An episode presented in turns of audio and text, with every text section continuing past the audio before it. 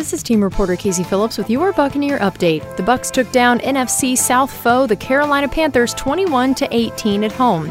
This game was the Mike Evans show as his stretch and dive for the pylon resulted in a 75-yard touchdown and he hit the 1,000-yard mark for the 10th straight season. This extended his own record of 1,000-yard seasons to start a career and ties Randy Moss for the second most straight 1,000-yard seasons in a career.